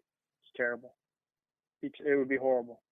First of all, I've seen it in, in the independent leagues, and some of the umpires that do our games are pro umpires, and they do. They, I think I forget what league it was in. They were doing it, but you got balls that are bouncing in front of home, like on on top of home plate, that are being called strikes, and it takes away from the purity of the game part of baseball is the human element of an umpire behind the plate making a split second decision. And part of baseball is an umpire and a, and a manager arguing. That's part, like, think about if they had electronic umpires, nobody would be able to watch Bobby Cox get thrown out of a game at Shea Stadium. Or nobody would be able to watch Earl Weaver or Billy Martin get thrown out of a baseball game. Like that's entertainment. People come to watch that part of the game. And as a player as well, you know, when your head coach or your manager is fighting for you and arguing, like that fires you up. You, he's got your back, and, and you, you go to a computer system. It's like, first of all, it's not an equivalent to a strike zone. I think I think big league umpires today are are unbelievable. I think they're I think they're absolutely outstanding. You look back at what back when Tom Glavine and Greg Maddux and those guys pitched, like yeah, those guys suck. I mean, I mean, people want to know why Tom Glavine and, and Greg Maddux they're they're very good. But when you're getting seven to ten inches off the plate, and eight, and you're throwing and you're 86, 88, like no, I, I that's not a strike. I'm sorry. You have to be a Mets fan. I'm I am a telling. Mets fan. I know am a it's. Mets fan. I know Very it. good. I'm a Mets fan. I am a Mets fan. But I, you know, it, it's. I think people want to criticize baseball in today's game, and like, how can we make it better? How can we how can we speed it up? Right? Because everybody is like the attention span of today's society is non-existent. Every single night when I was growing up, my dad would come home from work. We would have dinner as a family, and if it was a spring, summer, like we're watching a ball game, we're watching Netflix, we're watching Amazon Prime, we're not watching some rinky-dink TV show. Like I'm watching a baseball game with my dad, and we're learning about the game, and and you're listening, and the games go three, four hours Mhm. but you're watching a baseball game, and that's how I learned the game, and, and that's how I became better. Like that's where today's player, like they, they want the instant uh, reward and the, the the instant answer and and the instant gratification, whether it be on Twitter for social media or just like going and watching one highlight, and they miss the little nuances of baseball. When you try and speed the game up, you're going to miss out on those little nuances of baseball. And the umpire a part of the game is behind the plate is huge. But these guys, see, people don't even understand. Like today's player is so advanced. Mm-hmm. You got guys throwing the ball in the low to upper 90s consistently. You got guys with power breaking stuff. You got guys coming out of the bullpen throwing 100 miles an hour. You got guys like Mike Trout that It's unbelievable. I mean, they're unbelievable. These players are unbelievable what they're able to do, the numbers that they put up, the, the the ability, the athleticism. Like today's player is just ridiculous. Enjoy that. I think baseball is, from an ability standpoint and, and the way the game is, I think it's at its it's at its peak. With with the way the game is going on, yeah, I mean, for some old school fans, like guys, you know, staring at their home runs, um, guys not running as hard all the time. Am I against that? Yeah. I mean, I, it's not the way I play it. It's not the way I was taught how to play the game. But at the end of the day, the ability from an entertainment standpoint, it, it's at the highest level. And and sometimes with umpires, man, like they may miss a call like an inch off the plate. My response to the people that are complaining they miss those calls, I mean, you get behind the plate and you call it and make a second decision of Gerrit Cole on the mound. Right, he's throwing the ball 95 to 98, four pitch mix, both sides of the plate, two seamers, four seamers, sliders, changeups, breaking balls. You don't really know where it's coming. You might miss a spot. Boom, you call it a ball, and it's a quarter of an inch off the plate. Like that's a pretty. That's pretty good.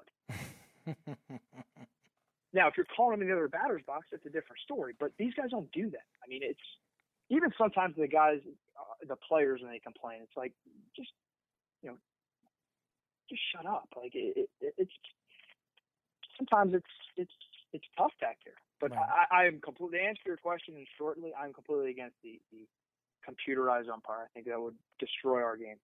Well, I, I agree with you, and I think uh, baseball needs to figure out a way where I know they want to speed up the game. If you want to speed up the game, and I've said this over and over again, and I'm going to say it again to you, Alex, they need to start getting the batters in the box and stop letting them get out of the box, play with their gloves, smell their bat. I mean, how many times do we see that when it when it takes I- forever? I, I hear, yeah, I hear what you're saying on that too. But at the same time, so much of baseball now is mental and routines and having a plan. And part of a mental, their mental routine for a player may be stepping out, adjusting his batting gloves, looking at his pine.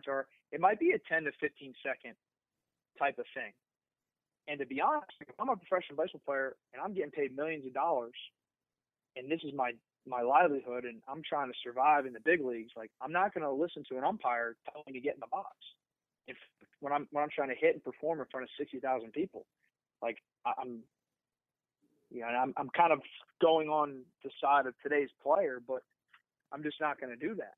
Um, and, and the way to speed it up would be to you put a timer in between innings. Right. I think that's the first thing. There's no reason why you can't get on and off the field in 90 seconds.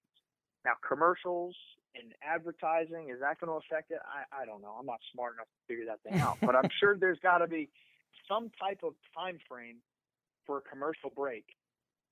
And I can't imagine them being more than a minute and a half to two minutes, but some type of, of break to where, you know, we're on and off the field in, in 90 seconds. And, and that's what we do in college Right. you know, we have 90 seconds and then 20 seconds in between pitch with with nobody on base. Um, and our games have gotten sped up really. I mean, they're they're much better. They're much better, and, and um, I, I don't. I think there's this big rush to speed up the game at the major league level, and I just I, I don't see it. I mean, I think part of it is like I, I think the big part of it is that people just don't have the attention span to sit down and do the same thing for three hours and not move. Like, what's going to happen when we when, when we cut the game down to two hours and fifteen minutes? They're going to oh, it's still too it's it's still too slow. Like, well, then don't watch the game. That's, that'd be my answer. I, I, to me, and I'll say this before we let you go, I think it's more exciting to watch the rules and the game in college sports than it is professional sports. When I watch the NFL, I'd rather watch college football because I think the game is fast. Everybody says the NFL is faster, but when you watch college football, to me, because of the way they play, they they throw the ball, they air the ball out. In the NFL, they're running and hitting and running and running and running and running. It, it's not like that in college uh, uh, football. They're they're spreading out the offense and they're throwing the ball down the field, which to me is more exciting. And all you have to do is get one foot. Yeah foot in, in, in, line for, for it to be a touchdown. In the NFL, you have to have two feet down. In baseball, there's different rules in college than there is in the MLB, like you were saying. I think that the MLB and the NFL and the NBA and the NHL need to look at college sports and see the game the way it is played and try to implement it into the professional game. I would I agree with that 100%. I think if somebody came to a college baseball game and watched two really good programs play a quality weekend series and you watch the tempo of the game on and off the field I think that's a really good model to go off of. Again, you're going back to now players having to implement that. Like, is a guy that's played in the big leagues for 15 years, who's 38 years old, and his body hurts, and he doesn't want to waste it by having a stiff jog out to right field and doing that 18 times a, a night times 162 games he might look at you and go, "Hey man, like I'm to take my damn time going out to the outfield because I'm not wasting it on a 75% stride out to field." And to be honest with you, that's when I realized that these guys are really, really tough. And I played with a, I played against a kid in college. His name was Tommy La Stella. My dad's listening right now. It's his favorite hitter that he ever ever watched play, he he loves Tommy La Stella. I don't know if because he's a left-handed hitting Italian. I know Tommy from, from the Northeast. Mm-hmm. That could be part of it. Year. But he uh, told our other assistant, Coach Bowman, who he played with at Coastal, he's like, man, like you're in the first base dugout. I'm playing third. He's like, I'm running out out to the field. I'm running back in. He's like, I'm playing second base in the in the third base dugout. I'm running all the way out there, all the way back in. And I'm doing that 18 times a night. He's like, you may not think it, man, but think about doing 20 sprints. You know, 20, 50 yard sprints every night. Like that's that wears down your body a little. Bit. Of course. Bit. So if you're gonna walk out to the field, or take, or maybe take a little bit of a slower walk, like it's not because they're not hustling or they're not playing hard. It's like and you just got off of a cross country road trip. Now you got to go like you're to save your body, and that's when I kind of was started to realize like, okay, I understand why when Manny Machado hits a ground ball back to the pitcher, he's not going to sprint because he's out. You're not, you're not, it's fake hustle at that point. Like I'm going to save my body. I'm not going to rip a hamstring running down the line so that people yell at me for not playing hard. Like I got a I got a player that plays on the Mets right now and, and used to play for the Yankees that a lot of fans have taken shots at uh, for not hustling, and his name is Robinson Cano, which to me I think it's absolutely mm-hmm. appalling when as a Yankee fan, well, he was the best player on the Yankees for what five years, and mm-hmm. Yankee fans just attacked him, attacked him, attacked. Oh, he doesn't hustle. He doesn't. Oh, but by the way, he's only batting 320 as a second baseman and hits 38 home runs and gives about 100 RBIs. He was a power second baseman before power second basemen were popular. I just think it's absolutely ridiculous uh, uh, to, the, to talk about a player that doesn't hustle. But Bryce Harper, he hustles, and players say that he doesn't hustle enough. I just, I think right. it's crazy. Right. Or or people will hustle and then they'll and then they'll say he's fake hustling. Mm-hmm. So it, it's at the end of the day, you're going to play the way you were you were taught how to play. Um, like the other part of it is is you know the culture of of where you're of how you grew up playing the game. Like you know, Robinson Cano grew up playing in in in Latin America. Yep, like, Dominican Republic. Yep. In the Dominican Republic, exactly. So like when it's time to, for him to run hard, he's gonna run hard. But he was probably taught like, if you get a ground ball to second base, you're out. Don't kill yourself. You know, the Yankees are paying Robinson Cano, or the Mets are paying Robinson Cano to hit in the three hole, and like you said, hit 320 and hit 40 home runs. But if you hit a ground ball to the second baseman, and you bust your, and you're busting your ass down the line, and you rip your hamstring, well, how are you supposed to uh, produce? Like sometimes there's there's got to be some give and take, and I think sometimes that's where the understanding of of the player and the day to day grind that it is of playing professional baseball, you know, with the travel and and and just the, the mental grind and, and the physical grind that it has on your body. Listen, you hit a single and he bobbles it and you're barely at first base, like that's on you. Like that's not playing hard. But if you hit a ground ball to short and you have a stiff jog down the line, you, you know, to me that's not at the major league level. To me, I, I don't think there's anything wrong with that. I really don't. But I could also be a little bit more new school than other people. So I No. don't want to offend anybody. I. I, I don't think you're offending anybody. I think a lot of people would agree with you, especially the way the game is gone. And and and My question to you is, as a fan, hmm. right? Do you want to watch Pete Alonso play first base, or do you want to watch their AAA? I don't even know who their AAA first baseman is. Come up and, and, and play first base because because Pete tried to bust out an infield single. no, I'd rather watch Pete Alonso try to hit the balls. I I will tell you this: I've never seen, and I'm a, I'm a Yankee fan. I have never seen Pete Alonso not hustle. So uh, I think he Right, is. he- correct. I'm just I was just No, I got gotcha. example I as gotcha. as like the I the, gotcha. the ability wise, you know, and I think that's where people need to. At the end of the day, like professional sports, it's it, it's entertainment, right? And you know, I I think that's and, and a lot of times organizations are probably telling you, you know, they're they're huge actors. A lot of times these managers are telling guys like Robinson Cano, like, hey man, you got a ground ball to short, like you're you're out. Don't I don't- I don't need you to be ripping your hamstring and run down the line. Like just jog and you'll, you'll be fine.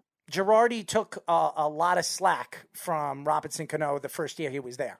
Girardi took a lot of slack for for the fans, and, and Girardi took all the blame that Robinson Cano was not hustling. And if you remember, and I've, I remember this like it was yesterday, Joe Girardi was being pressed by the press to uh, attack or speak to. And this is the same thing with Gary Sanchez right now. He doesn't hustle. He doesn't Right. do this. He doesn't block the ball. He didn't do this.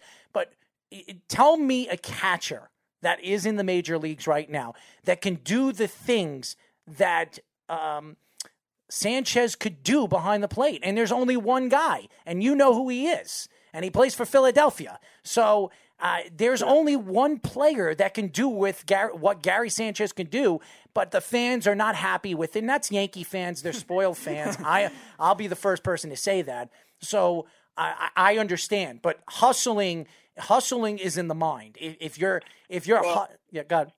You're, you're right. No, you're 100% right. Now, what I will also say is this. Say this because we're all passionate New York sports fans, right? So, New York people want the players that they're rooting for to represent them and how they go about their business. You know, the the tough blue collar, like all out mentality. and if you're a lazy player, New York, like you're going to get chewed up and spit out and thrown away. Like, I'm going to throw a name at you. Do you remember Joe McEwing? Of course. Mm-hmm. Joe McEwing's got as much talent in his pinky as, or in his whole body. Like you can't compare to Mike Trout's pinky. but Joe McEwing, if he showed up to a Mets event, like back from from my generation and, and, and older, they we go crazy for him because of the way he played the game. He played every single position on the field. Play He hard. was tough. He represented New York in the right way, and I think that's where people get frustrated when they see these guys making all these millions of dollars and they think they're content. Sometimes that's not the case, and that's where you got to have a little bit of slack and, and understand, like it, maybe he's being told to do to play a certain way. As you guys know, we are talking and we have been talking to James Madison, baseball assistant head coach and recruiting coordinator Alex Guerra, and Long Island native from Wantagh. By the way, shout out to his parents. I, I know they're listening to dad, mom, sisters, brothers. Thank you for listening to the show. And uh, Alex, you were great. Tell the fans how they can find you on social media. Yes, so we got uh, I got my Twitter, AG Baseball Nine. Um, my Instagram is Alex underscore Guerra nine, and that's that's really it. Alex, we we want you when we get off the phone with you, we want you to text us at this number your email address so we can get you the audio. We're going to make something video so we can put it on your Twitter so all the fans can hear the interview. You gave us some good insight, not only with uh, James Madison baseball, your recruiting, but really your family life and, and baseball as a whole. We really appreciate you joining us. And that uh, we were talking to Loren. Um, we were talking. I'm sorry. We were talking to Loren, and Loren. I spoke to Loren. We have gone down to Virginia. Uh, we do play by play, and we we do so much stuff. We do interviews all around the country. If we ever do go down to Virginia when the season starts, we would love to come down, interview your your team, interview some of the coaches in your facility. We would love to check out your new facility.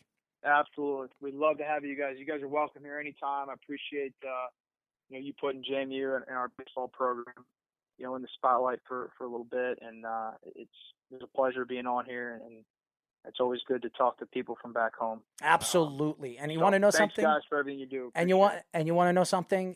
In the long run, my friend, we would absolutely love when you come to out here, you come and visit your family, to come and do a live show with us. We would love. I would love that. Yeah. I'd love to do that. You got it. That's no problem. I'll uh, I'm gonna hold you to that. Oh, maybe up here in the next month. So Man, we can I, I'll tell you, I'll up. tell you right now, we have no problems getting you into the studio and, and talking a little baseball and sports with you. Awesome. Thanks, guys. I appreciate it. Absolutely. Alex Guerra, ladies and gentlemen, great interview. I, I loved it. Uh, it- it- To me, he gave us some good insight. The fact that he's a Long Islander, by the way, he's got a Virginia accent. He does. So he's been there a little too long, Dad. Before we go, and we're not going to any break, I do want to speak about, and I will get more into this on Thursday. There is something that bothers me about professional sports, and the players run professional sports right now. And LeBron James and company in the NBA, to be exact, in the sports world, and I'm not even talking about the NFL or the MLB, because we all know there are players that like to stand up and speak for the players, and there are some players that like to keep it quiet. The NBA has bothered me for the last 15 years. Okay? And what bothers me about the NBA more than anything is you got players like LeBron James, Dwyane Wade, who just retired, Chris Paul. They have so much input of what's going on in the sports world that you forget they're not the owners of the organization. They're not the fans that pay them their salaries. And they're not the NBA PA and they're not ownership. Okay. And LeBron James, and I'm, I'm going to say this, and I, I, I like LeBron James. I think he's a great talent. He's one of the greatest NBA players we've seen. eh, Definitely, I've seen in my lifetime. Um, I mean, Michael Jordan's the greatest, but um, this man has not only ruined the game of basketball, okay? He has he has completely opened his mouth more than once that affects not only the game, but it affects the players for playing the game. And this is a guy that has completely ruined the sport. And you know this more than anything, Speedy, when he has put you you now you you look at the game, you need three superstars. He's the one that really transferred the game to to what he wants the game to be. Now teams are looking for three superstars instead of having one great player, one good player, and a bunch of good players coming off the bench. And I think he's ruined the game. I think he's affected the game. And now the league and Adam Silver, who is the greatest commissioner in professional sports, is trying to figure out a way where the salary cap is not going to allow three superstars on a team. You look at the Golden State Warriors. Why were the Golden State Warriors so dominant for their three championships? Well, the answer is because they had Steph Curry, Kevin Durant, uh, Klay Thompson, Draymond Green. Obviously, they didn't have Kevin Durant for one of the championships, but they had him for two of them. Okay. To me, the game and, and the players have affected the game and ruined the game, ruined the game of the NBA. And now you going into the NBA playoffs, you already know probably who's going to be in the NBA Finals in the Eastern Conference and the Western Conference. And the reason why is because the game is practically put on a platter for the players. LeBron James wanted Anthony Davis. Everybody said Anthony Davis. Anthony Davis was not traded by the Pelicans. The Pelicans fired their GM after they he decided not to trade him because he thought that the Pelicans were getting ripped off with the Anthony Davis move. And then what happens? LeBron James got what he wanted anyways in the offseason. He got Anthony Davis. The, he runs the sport. The players run the sport. When Michael Jordan played, guys, and, and this to me affects the game. When Michael Jordan played the game, Michael Jordan didn't do that. You're talking about a guy that had the Jordan rules. We talked about this with the Grizzlies play by play guy. Castletine. Michael Jordan didn't even have to do that. And you have LeBron James ruining the game of basketball. And he's got a lot to say about everything. And i am not even going to get into what he has been saying about the George Floyd thing.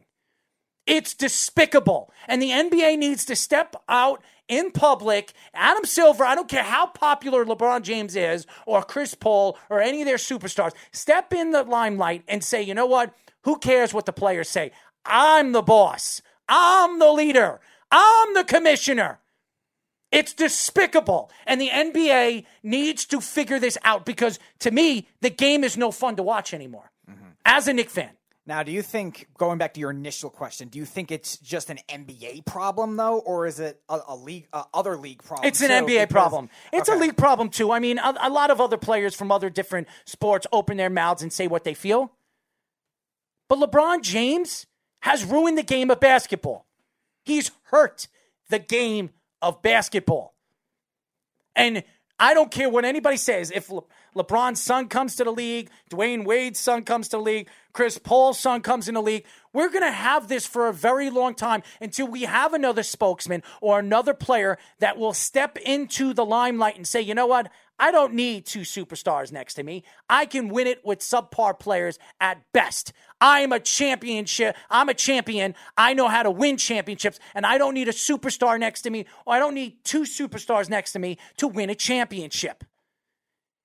The game has really, it's really affected what I see the NBA going.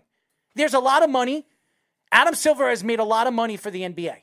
So has all the other commissioners in professional sports Gary Bettman, Rob Manfred, and Roger Goodell. That's why they're very wealthy guys and they know how to make money. And me and you, Speedy, could be commissioners of a league and figure out how to bring endorsements and sponsorships to a major organization like those. You could sign up to be NFL commissioner right now, and you'd already do better than Roger Goodell. Absolutely. Absolutely. I think though too. I, I think you're right. The players are more outspoken, even across all leagues in general. Now, again, I don't know if it necessarily affects GM strategy in certain sports. Like I think it definitely does in basketball. There's no doubt about that. It's a player-run league. I think maybe now we're seeing a little bit of it in the NFL, but I still don't think it dominates the way of you still need to develop players well, you still need to draft well, and you still need to again get certain positions that you need, premier positions. MLB, we've seen some players get overpaid, and then we've also seen players wait forever to have to get a contract. So I think there's, I don't know if it's the same logic. I think GMs are being a little smarter in baseball and trying to not give uh, past money to players that control, right. control. Players that did, did well in the past. They judge more, and I think we had this uh, conversation with one of our guests last week Mm-hmm. with future projections of what they could do and what they could be. And that's what baseball is doing. Hockey is kind of the same thing. They they more homegrown players. They'll sign a free agent here and there, and they'll sign them pretty long, kind of like baseball does. I think it's a very similar type of operation. They have a minor league system. The NBA is, I think, really the biggest exception to everything, and I think the biggest ex- exception you'll ever see in any sport. And Adam Silver is one of the smartest commissioners in professional sports. So if if there's anybody that can figure out a way to stop guys like LeBron James controlling the league and controlling it the way he wants it, because LeBron James got what he wanted. He got Anthony Davis. He got all the players he needed to win a championship this year. And I'm telling you right now, they're probably going to win this year. I mean, it's either them or the Clippers in the Western Conference, and and in the Eastern Conference, it's Milwaukee or the Celtics. Mm-hmm. That's what I think. To me, The game has absolutely affected the the way we look as fans of what the game should be. And it's a shame because you got guys like Mark Michael Jordan who we saw the last dance and we, you know, we respect Michael Jordan because even though he was a crazy lunatic on the court, the guy won. And I want to hear about Scottie Pippen because Scottie Pippen asked Skip Bayless. Scottie Pippen, in his eyes, and he he he practically ran uh, the Bulls basketball section of their newspaper over there for almost 10 years in the great years of the Chicago Bulls. And even Skip Bayless said he wouldn't even put Scottie Pippen in his top 50. So when you hear that from somebody like Skip Bayless, it just shows you how great Michael Jordan was. And Michael Jordan didn't need the other superstars. Look what he did with the Bullets when he went over there to the Bullets. He he was getting better and better as the games went by. Go look at his last 10 games before he tore his meniscus. He was averaging 27 points a game, and they were on their way to the playoffs. Were they? Were they? I was, I was just gonna ask. Were they ever a consistent playoff team when he was there? Those- No, he was only he only played one year, and then he Okay. tore his meniscus. Right. So eh, Michael Jordan. Uh, he was on his way. He was figuring things out. He was averaging his last ten games. He was averaging twenty seven point five points a game. Wow. Okay. So I, I mean, come on, guys. Michael Jordan is the greatest basketball player of all time, and even Michael Jordan wouldn't have done that. And you ask Michael Jordan, I've seen the documentaries. I've seen it. Michael Jordan said he would never, he would never go to another team and join forces with another player of his choosing. He would never. Now, And- I have a question with that, though. I agree with you on the whole notion. The whole notion is stupid. Now, the NBA has also always had a parity problem, though, for the most part. Look at the '80s. We were talking about it yesterday with Eric. Every a lot of the NBA finals were the Lakers or the Celtics, seemingly every year. Then it was the Bulls, seemingly every year. They've, it seems like they always have a parity problem where there's just maybe a lot of bad teams as well, though, too, even in just different eras. And no, I, I think it's all the players. You have all the great players on one team or two teams or three teams, and there's no parity. There's none. And and that's the problem right now with the NBA. And there's only one person and one player person only that can fix this, and that's Adam Silver. Adam Silver is going to have to find a way because right now you're looking at Golden State. They just made a move. They added Andrew Wiggins. Uh, they got I don't know how they added D'Angelo Russell in the offseason from a sign and trade from the Nets. They they practically gave the Golden State Warriors, they're going to get the number one pick this year. And they have Steph Curry coming back. And they have Klay Thompson coming back. And they have Draymond Green. And they could get Wiseman. Mm-hmm. You know, I mean, this is not fair. And the NBA needs to figure out a way to fix the game. And LeBron James has ruined the game, no matter how great he is as a player. And I love him as a player. He has ruined the game. I think the only way, unfortunately, that we're going to see this is- happen is if some other, I guess, counterculture or exception to the rule team we see win a championship. I think that's the only way we're ever going to see that. Just because the players love each other too much. And you're right, it's unfortunate the way it is. LeBron has ruined the game for that reason. I think the only way you'll ever see that is some surprise team that comes out of nowhere. We saw it with Dallas one year with the first year LeBron was in Miami, but that was really it. I mean, t- the Raptors even last year. I mean, they didn't have s- stars galore, but they had Kawhi Leonard, so that's still a star to, to look at. And it seems like every other champion is, was either the Warriors or the Spurs who had stars. All these teams had them, and, and they were just adding more and more just because of that. So the only way that'll happen is we see a, consistent trend, I think, of these middle or smaller market teams that just grow players on their own, develop them well, kind of like what the Spurs were when Popovich first started there. Mm. You you need something like that to really set the trend, and maybe players won't do that as much. Maybe players will be thinking, all right. This team is has some good young players. This team has a great coach. Maybe I'll go there instead, and rather than saying, "All right, I'm going to go team up with this guy because I like him." And that's it for our show, ladies and gentlemen. I'd like to thank Loren LaPorte and Alex Guerra for joining us. I want to apologize to the fans that they couldn't see the video feed. Uh, we had some technical difficulties on the other side. It was not us, it was on the other side. So I will tell you guys this we will be back on Thursday. Everything should be up and running, so there will be no problems there. I'd like to thank all the fans that did tune in and listen to the show. Thank you. Uh, uh, we will get the audio files and uh, on uh, your Twitter, so everybody can see the Twitter feed. We'll get add pictures to it, so you guys can see us a little bit. Speedy will fix that. Um, again, I'd like to apologize for the technical difficulties, but we still had the show. You could still listen to the audio. So uh, we're very happy that everything uh, somewhat moved in the right direction. So, uh, again, I'd like to thank all the fans for listening to us, and uh, we will be back Thursday. Remember, You can call us at 631 965 4990. And remember, ladies and gentlemen, you can find us on our app. How do you do that? You go to iOS, WWSRN, or you can go to Android, Worldwide Sports Radio Network. Our label, our logo is right there. We have a beautiful, beautiful app for all you fans. I worked really, really hard with my designers, uh, spent a lot of money. So this is for you guys. I want all the fans to download it. Please, if you don't have it, download it. It's for you. Until Thursday, this is Errol Marks and Speedy Petey and Down to the Wire saying good night, and we'll talk to you then. Good night, everybody. It's the Worldwide Sports Radio Network.